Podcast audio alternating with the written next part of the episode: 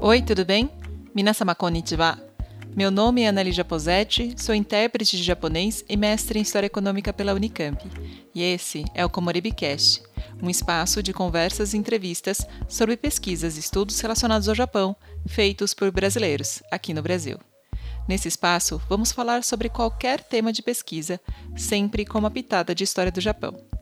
O objetivo desse podcast é que pesquisadoras e pesquisadores que passam horas e horas debruçados sobre seus livros e textos sejam os protagonistas, trazendo para os holofotes seus artigos, publicações, monografias, dissertações e teses, que são muito interessantes e de altíssimo nível, mas que realmente acabam não entrando na nossa lista de leituras cotidianas.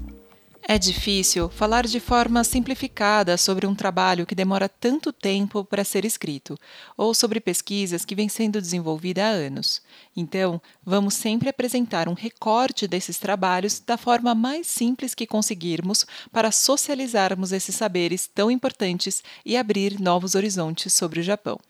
Nesse 12 episódio, eu convido Rafael Mariano Garcia. Ele é ator, pesquisador e taikoísta.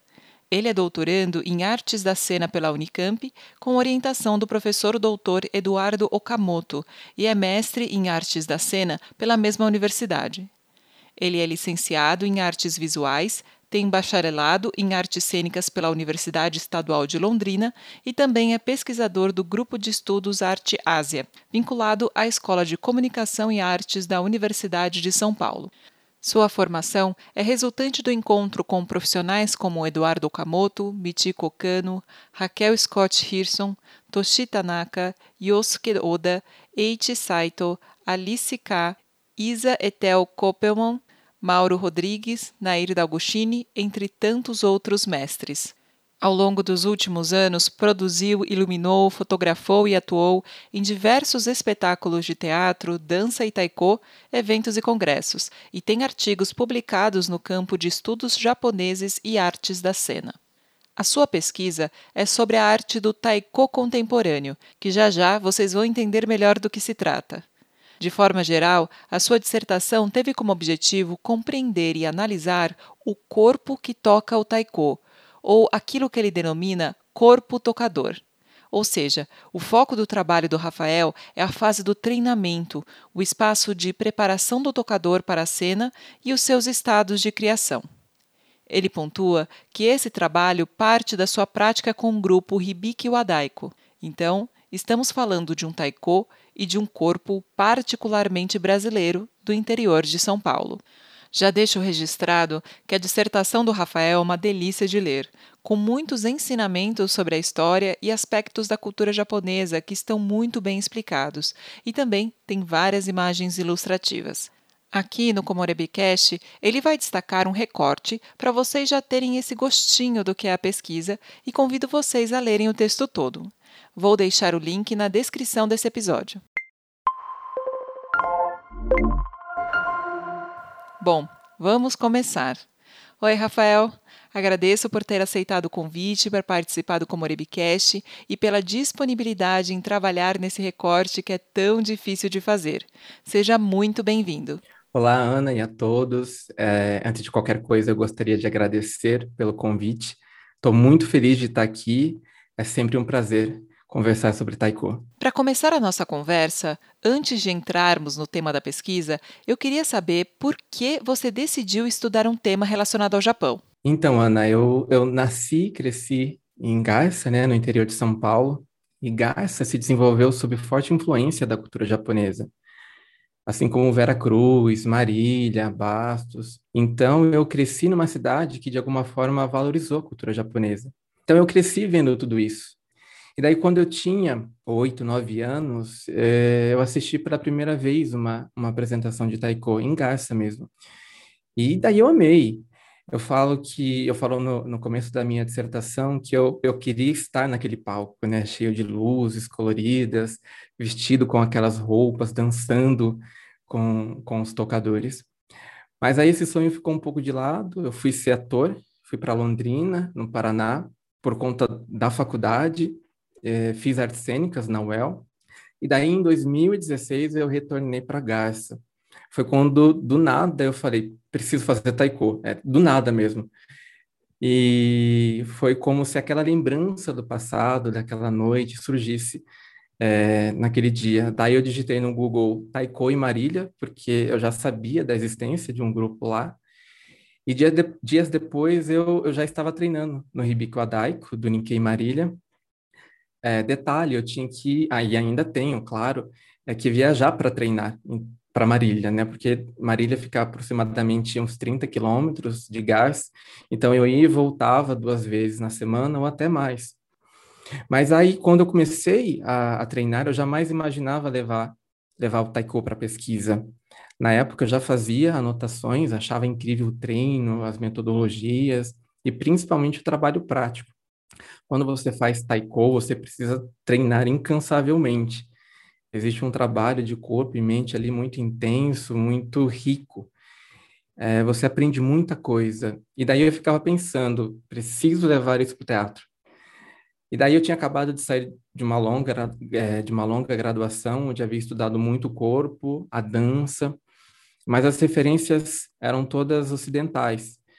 Aí foi quando, em 2017, eu decidi elaborar um projeto de mestrado sobre o taiko dentro da minha área, o teatro. E em 2018 eu fui para o mestrado, claro, com muito medo. É, eu não era da pesquisa. Eu sempre fui da prática e do nada eu tinha me tornado um, um pesquisador. Mas aí foi bem tranquilo, graças ao Eduardo Okamoto, o, o, meu orientador. Foi um reencontro também muito bonito, porque eu já conhecia o, o Okamoto, já havia feito uma oficina com ele em, 2010, em 2013, se eu não me engano, e foi aí que tudo começou. É, no começo eu tinha pouquíssimo repertório sobre o Japão, sabia muito pouco, então eu cheguei na Unicamp com o taiko debaixo do braço só. E daí eu corri atrás, entrei em grupos de pesquisa, fiz oficinas, participei de, de congressos. E quando comecei a escrever o primeiro capítulo, eu, eu tive que mergulhar na história do Japão, porque taiko está presente em tudo. No teatro, na sociedade, na religião eu lembro que eu levava semanas para escrever um capítulo, é, para escrever algumas páginas, porque eu tinha que me aprofundar naquele tema, consultar os kanjis com calma, eu tinha que estudar o no, o kabuki, aí depois o pós-guerra. Então foi foi uma pesquisa muito desafiadora, ainda está sendo, né? E esse foi o, o meu trajeto até o taiko, assim, e até a pesquisa. Muito legal conhecer essa sua trajetória. Agora, explica pra gente o que é taiko. Bom, eu vou começar pelo significado né, da palavra. Taiko significa tambor em japonês e refere-se aos diversos estilos, é, formatos e tamanhos de tambores existentes no Japão. Então, na composição dos ideogramas tai e ko, o tai ele significa grandioso e o ko, tambor, batida ou despertar. E a existência do instrumento de percussão ela é muito antiga no Japão. Então, o seu uso sempre esteve presente em diversas manifestações sociais, religiosas e culturais desde o período de Jumon. Então, ao longo de séculos, o instrumento esteve sempre presente em rituais, na guerra, durante o período Kamakura, nos teatros clássicos no, kabuki, no, no teatro tradicional de marionetes bunraku, nas danças de bugaku. Ele foi usado como relógio para anunciar as horas. Também está presente nas lutas de sumô, em alguns rituais religiosos, em festivais populares, como o próprio Bondori, é, bem como nas tradicionais músicas folclóricas. Então, durante muito tempo, o taiko foi tocado sempre individualmente ou em algumas ocasiões em pares, sempre ligado a um ritual ou em alguma arte, ou seja, até o século passado, o instrumento era utilizado somente em lugares e ocasiões específicas.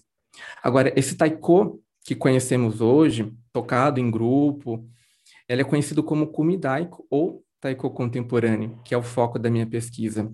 Ele se desenvolveu somente após o término da Segunda Grande Guerra, né?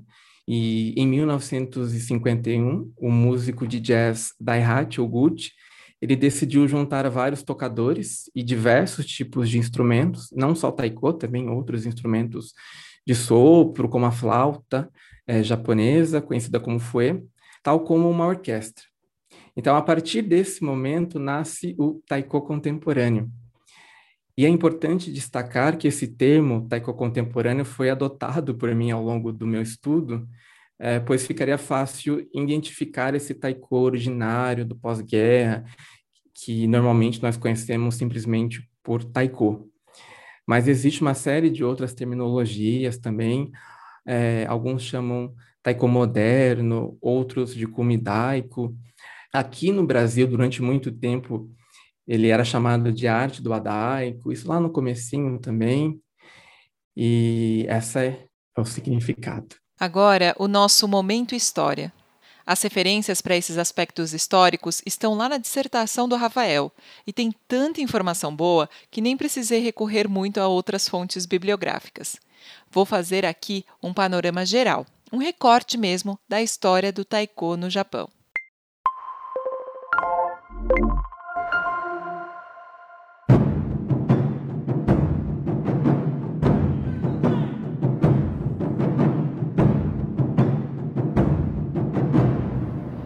Como o Rafael mencionou, o taiko no Japão existe há muito tempo, muito tempo mesmo.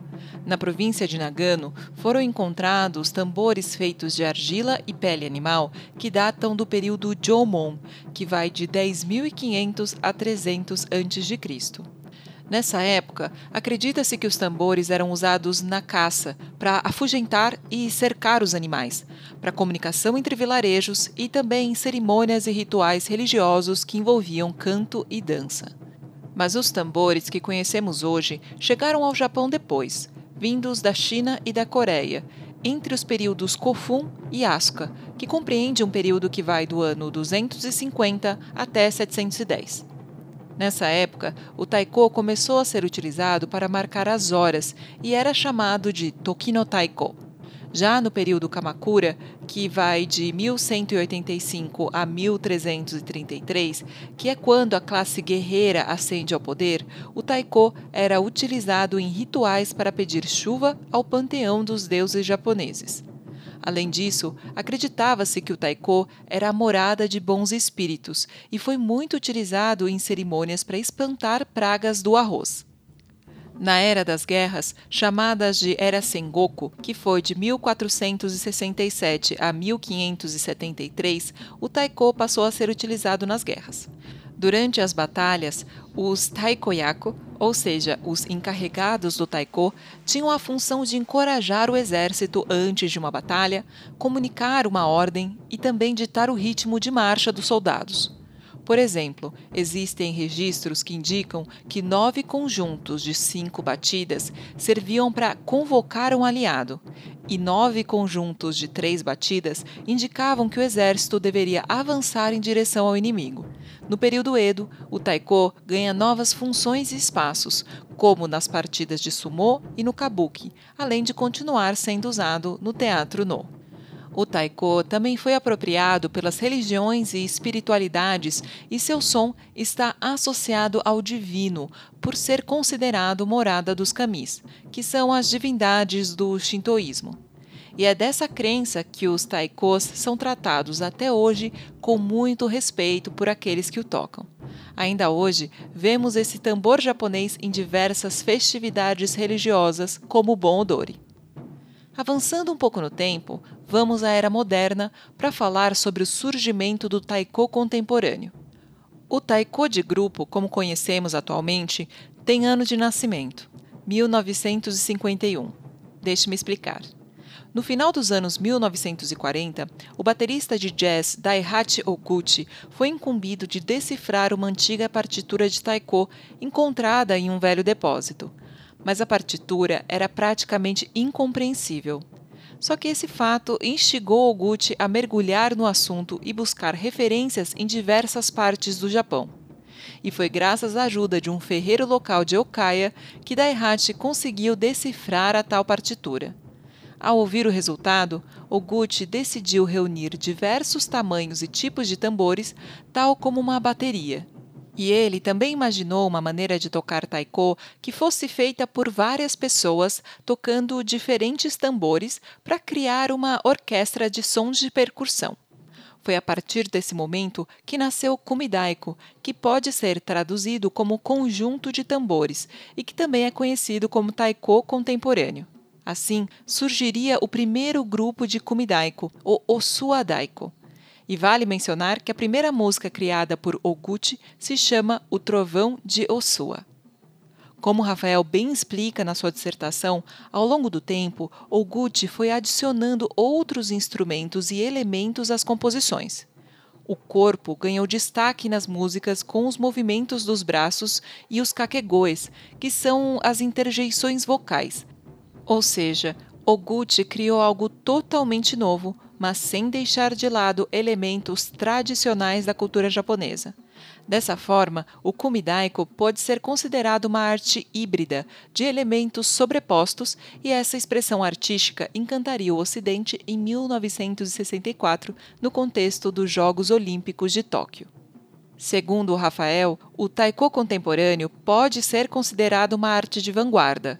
O período de seu nascimento é marcado por uma diversidade de experiências político-poéticas que passaram a questionar, recriar e ressignificar diversos valores, modelos estéticos, crenças, identidades e técnicas.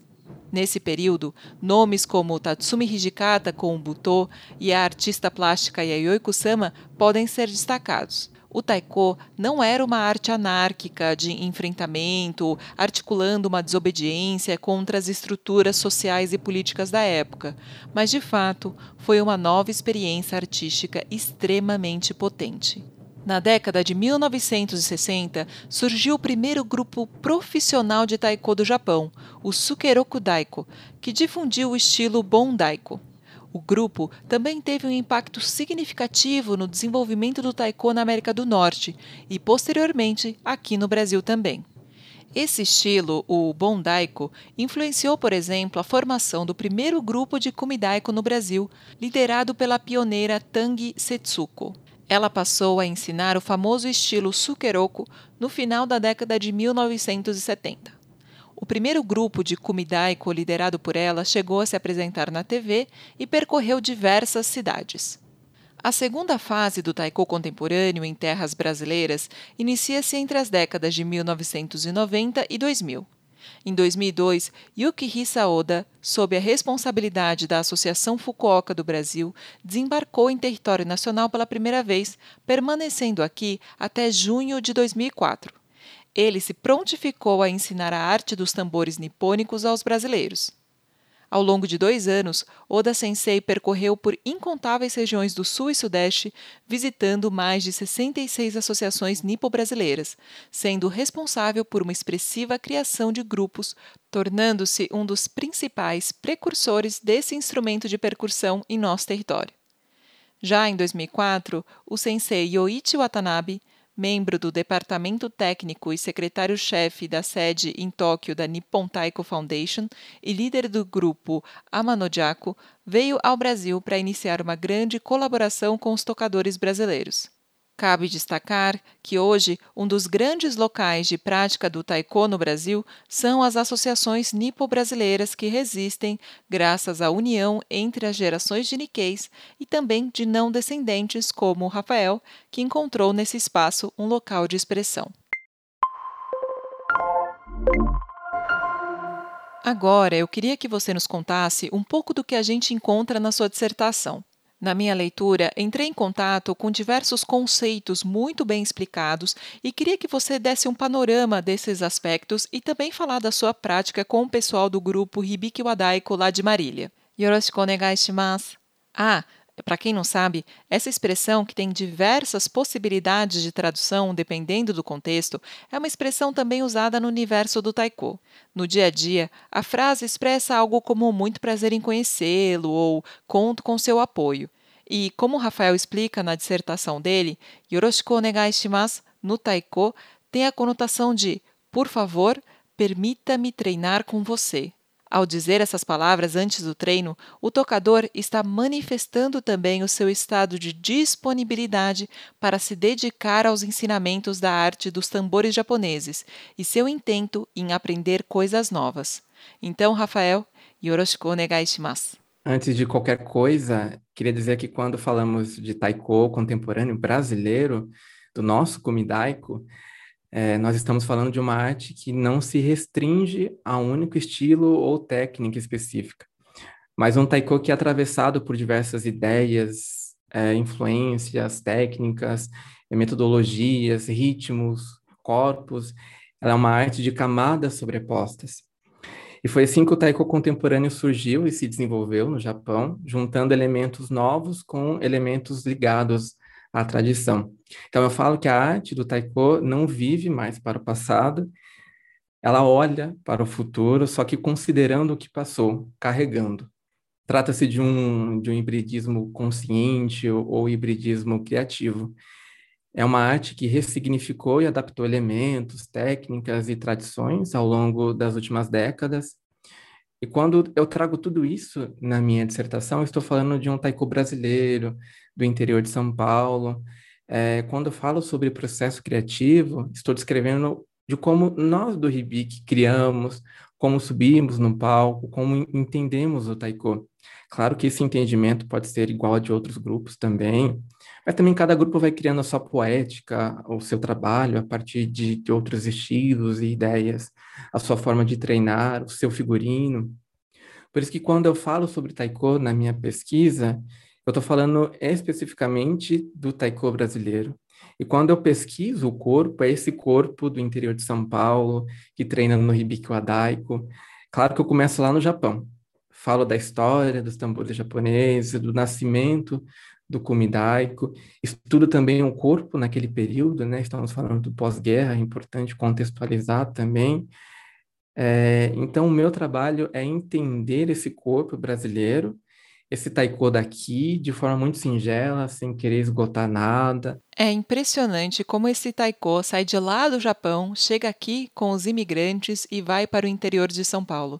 Eu gosto muito quando você fala desse taiko daqui, do interior de São Paulo, que tem essa presença marcante onde a imigração japonesa se fez presente. E é muito legal saber que esses elementos da cultura japonesa são representados de forma tão forte na prática do taiko. É preciso realmente muita dedicação para absorver e aplicar todos esses conceitos. Então, Rafael, será que você poderia nos dar um exemplo na prática e no corpo sobre esses conceitos e elementos que o pessoal pode encontrar na sua pesquisa? Então, o recorte que eu vou apresentar agora é uma pequena parte da minha pesquisa. Então, logo lá no começo, eu apresento como funciona o nosso treino, como funciona esse contato com o instrumento, quais técnicas normalmente utilizamos, filosofias. É, daí eu explico, por exemplo, o que seria um kata no taiko, é, um kiai, como nós concentramos, como entramos no palco, o que vestimos, o que é um dojo. Então é uma série de elementos que eu apresento ali. E o taiko possui uma profundidade incrível que poucas pessoas conhecem. É, e eu preciso apresentar essa profundidade de elementos, esse lexo que compõe o kumidaico.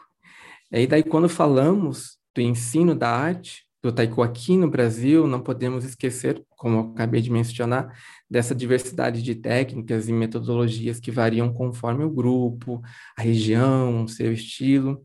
Temos o estilo Kawasuji, o Sukeroku, bem como diversos outros. Muitos grupos foram inicialmente influenciados pelo estilo Kawasuji, o Watanabe é, Sensei influenciou também o taiko brasileiro de forma significativa, mas o nosso taiko ele é grande e muitas técnicas foram sendo adaptadas e muitos grupos foram criando o seu próprio estilo. O grupo Kodo também tem grande influência aqui no Brasil é, de certa forma, o Kumindaico ele permite essa, essa liberdade. Então, muita coisa foi se adaptando, as músicas, e tudo isso chegou até nós graças a diversos intercâmbios e, e oficinas. E, posteriormente, é, esses ensinamentos foram passados adiante, né, entre grupos e, e tocadores, E até hoje é assim, e, e dessa forma o taiko ele foi crescendo nas últimas décadas. Então, quando eu comecei a elaborar a minha pesquisa, eu precisava apresentar esses processos de criação e composição, o treinamento, a cena, o modo como construímos, por exemplo, a nossa presença física, como pensamos o espaço, ou seja, um recorte dos nossos processos pedagógicos e artísticos. É, o que é disciplina dentro do taiko, tem disciplina também, é, quais são os nossos mandamentos. E no treino, por exemplo, temos o dojo, que é o nosso espaço de treino, de evolução. Podemos traduzir dojo como lugar do caminho, ou seja, ele não é simplesmente um espaço, mas um lugar, digamos assim, sagrado, onde, onde você evolui e aprende ali. E o dojo, ele está presente também nas artes marciais, e a exemplo do judô, do karatê. Então, eu precisava pensar, a partir da minha experiência prática com o Hibiki, o que seria, então, o dojo no taiko. É, sempre fazemos uma reverência, né, chamada Hitsurei, ao entrarmos nesse espaço. É, esse gesto, né, é uma, é uma reverência, né, e ele serve para marcar a transição do cotidiano para um espaço de trabalho, de atitude, além, é claro, de mostrar o nosso respeito pelo espaço. E ao longo da pesquisa eu vou apresentando diversos outros elementos. Apresento o chamado Mokto, que é um momento de, de meditação que antecede o treino, onde se prepara o corpo-mente, o coração, o espírito, antes de, de tocarmos o taiko, o Mokto pode ser traduzido como oração silenciosa. Para nós do Hibiki é um momento muito importante. Destaco ainda como se dá a nossa preparação corporal, onde trabalhamos a nossa resistência física, a respiração. Aí eu descrevo o que é o kamai, que é a base para se tocar o instrumento, onde eu chamo de estado de atitude. Falo sobre kirei, o kimoti, que é a busca por algo bonito, limpo ou elegante. É, aqui eu já estou falando de corpo, de como vamos desenvolvendo esse corpo. Outro momento importante do estudo é quando descrevo sobre os katas, que são as formas ou as posturas é, para se tocar os vários instrumentos, são diversos instrumentos, e daí cada instrumento exige um jeito diferente de se tocar.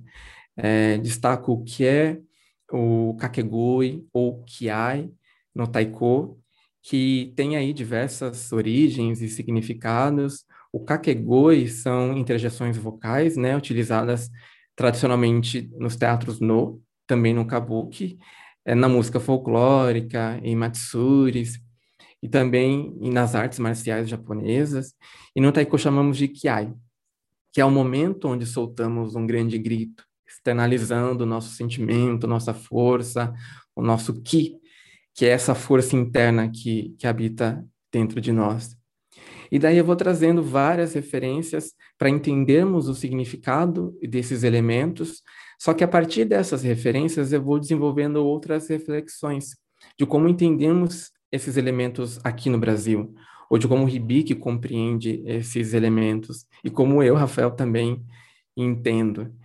E é por isso que o kumidaico é uma arte de várias camadas. São vários elementos da cultura japonesa sobrepostos e que ao decorrer da sua evolução, digamos assim, ele foi ganhando novas atualizações, novos significados, sem perder o seu sentido original. É, e assim eu, eu vou puxando outras ideias, eu vou trazendo, é, eu vou desenvolvendo outras reflexões Trago, por exemplo, a espacialidade má para o debate, lembrando que o má pode ser entendido como um espaço intervalar, onde tudo pode vir a ser, é importante contextualizar também, não é um espaço vazio, no sentido de vacuidade. É, resumindo, o mar seria um entre-espaço intermediário disponível, que pode ser preenchido de possibilidades. E daí eu busco dialogar bem timidamente, assim, a espacialidade má com o taiko contemporâneo. E na pesquisa eu penso má a partir do intervalo que separa o corpo e o instrumento, e também na música. Então eu falo, por exemplo, que o má está entre o tocador e o instrumento, porque é nesse entre espaço que tudo pode vir a ser. Daí, ao, ao fazer o rei, né, que é a reverência que, que fazemos frente ao taiko, e em seguida o kamai, é, que é a base para tocar, o tocador ele ocupa esse espaço e se conecta com o instrumento. Então eu falo que nesse nesse entre espaço tudo nasce, os movimentos, os gestos, o ki, o som, as danças e os kiais. É, também apresento o fígado de aço, é um nome interessante, que é uma filosofia muito importante para nós do Hipik também. O fígado de aço ele seria um estado de resiliência que o corpo deve estabelecer ao longo da sua trajetória no grupo.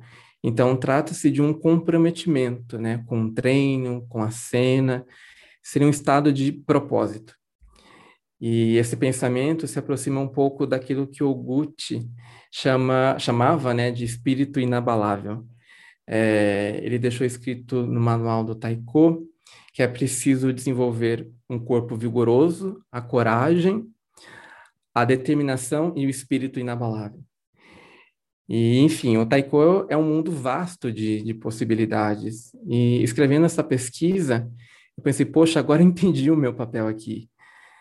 É, eu preciso apresentar tudo isso, me aprofundar nesses conceitos, apresentar a arte do taiko. E, e, o que eu falei aqui agora é só um recorte, assim, é só um breve recorte. Eu faço várias provocações lá e torço para que novas pesquisadoras e pesquisadores continuem essa jornada magnífica de descobertas. Uau, ficou bem claro esse conceito do fígado de aço. Agora, uma última pergunta. Qual a importância de estudar o Japão aqui no Brasil? Então, a arte do taiko possui uma profundidade incrível que poucas pessoas conhecem. E o meu papel, né, enquanto artista pesquisador, é apresentar essa profundidade, tornar o taiko conhecido, fazer com que novos pesquisadores se interessem por essa arte e permitir que tocadores e não tocadores entendam melhor o taiko e, sobretudo, o nosso taiko. É, estudar a história do taiko, por exemplo, é algo magnífico. E você não imagina a dimensão histórica desses tambores. E estudar a história do nosso taiko é um processo muito lindo também de resgate de, de memórias da cultura japonesa no Brasil, dos imigrantes japoneses. Tem muita história esquecida.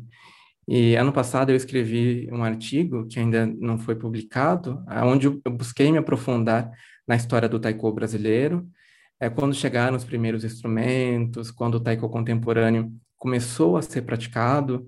É, falo da sensei Tangi Setsuko, a pioneira do aqui no Brasil. Eu falo sobre isso na minha dissertação, só que de maneira bem, é, bem rápida, assim. E daí, nesse artigo, eu aprofundo um pouco, porque também eu fui descobrindo novas referências, é, novos materiais.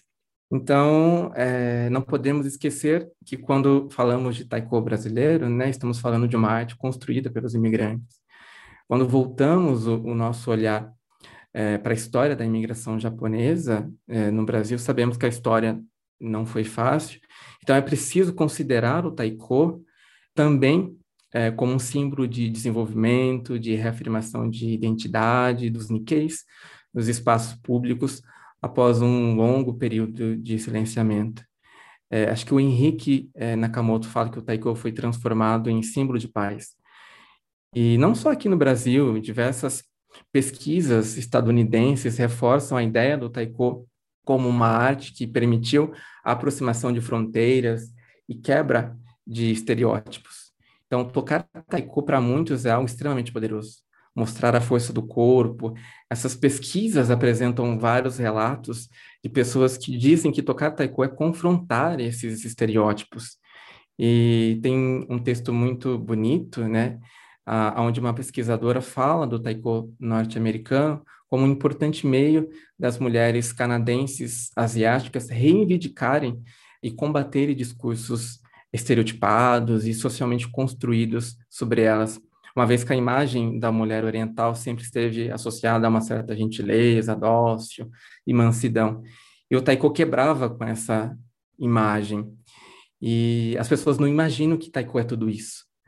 Taiko é história, é corpo em processo, é técnica, tem metodologia, tem profundidade, tem vida, tem memória.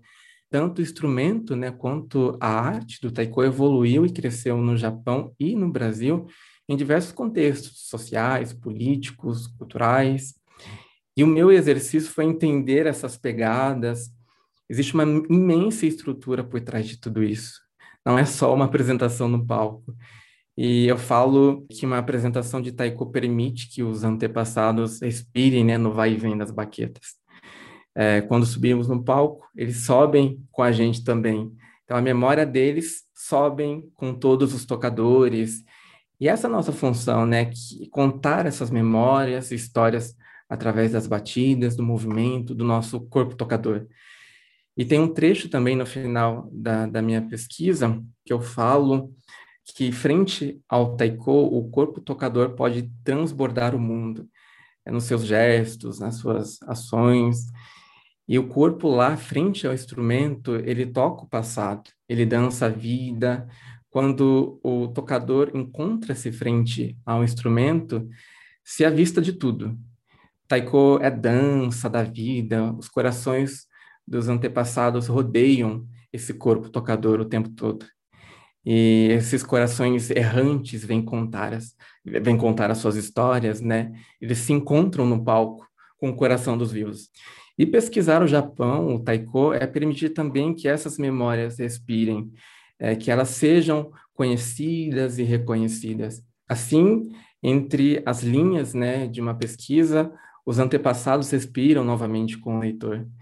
É, por isso, a pesquisa é muito importante para o nosso país, estudar a nossa sociedade é também muito importante, é muito importante é, estudar as culturas que nela habitam também, esse encontro de pessoas, de vidas, é, tudo isso não pode ser esquecido. E eu desejo, né, através do, do meu mestrado e com o próximo estudo que está sendo semeado no meu doutorado, poder expandir cada vez mais o público de taiko, trazendo também, é, fazendo também que as pessoas vejam taiko como uma arte cheia de passado, cheia de futuro, é, uma arte cheia de contextos, camadas, historicidade. Taiko é performance, música, dança, fabulação, memória. Taiko é respeito, comunidade, é som que vibra o corpo, o coração ele te desperta, né? Ele te provoca. Então, a pesquisa no nosso Brasil deve persistir, assim como o taiko vem persistindo, pois ele enseja crescer cada vez mais. E daí, para terminar, é importante pontuar que, que a arte do taiko floresce verdadeiramente nas entrelinhas do, do povo e das comunidades que o geram. É, nesse berço, né, sua poesia nasce e vem nascendo. Nesse lugar, as influências é, e inspirações são variadas, e é desse modo, em meio a essas inúmeras circunstâncias, que essa arte descende, não indefinida, muito menos inconclusa.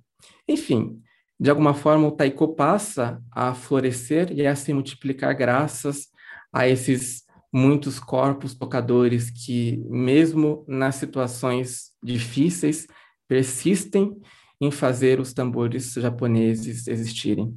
Então, isso é o taiko, isso é o taiko brasileiro. É muito incrível tudo isso. Obrigada pela generosidade em compartilhar tanto com a gente.